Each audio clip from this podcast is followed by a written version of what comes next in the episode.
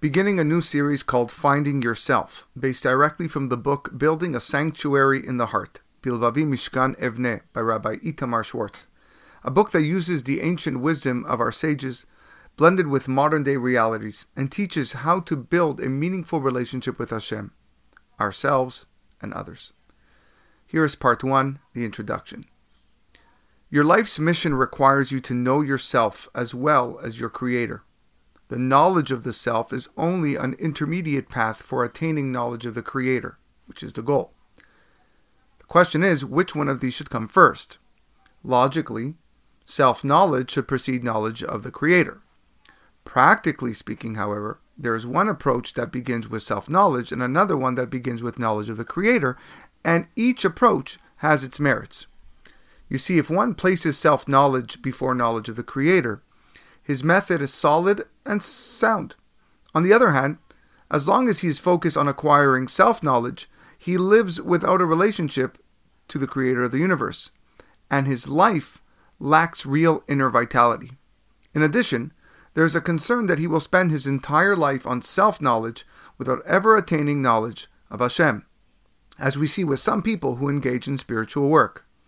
Furthermore, if one has already begun to attain a sense of his Creator, even if only occasionally, and certainly if more so, his soul will demand greater and greater knowledge of Borei Olam, and he will not be capable of setting that goal aside for years until he manages to know himself well.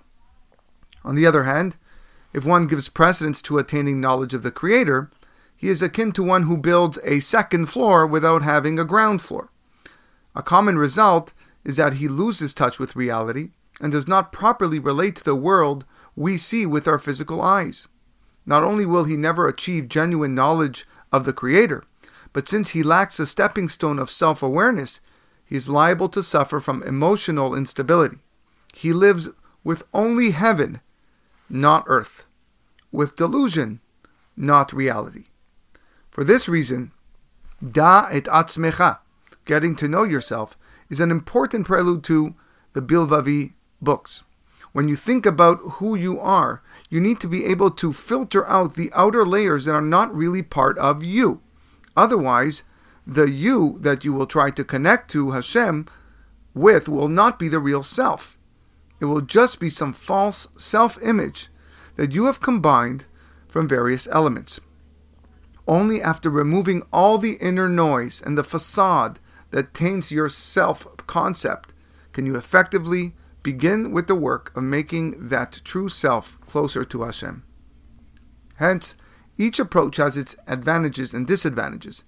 Each person must understand these advantages and disadvantages and also have an adequate measure of self knowledge in order to sense which approach is most suited to his particular soul. One who truly seeks truth will be guided by the Master of Truth, Hashem, to choose which approach to adopt first and which later.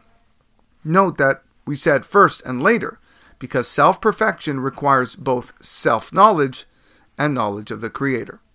One who chooses to start with self knowledge should also devote a few minutes to attaining knowledge of the Creator. Conversely, one who has chosen to start with knowledge of the Creator should also devote a few minutes daily to acquire self knowledge. Join us next time as we continue this monumental, life changing book that is taking the Jewish world by storm. This has been a project of the Finding Holiness podcast. Listen, subscribe, rate, and review our podcast on Apple Podcasts, Spotify, or wherever you receive your daily podcasts. Support the show or sponsor a class by heading to our website, findingholiness.buzzsprout.com.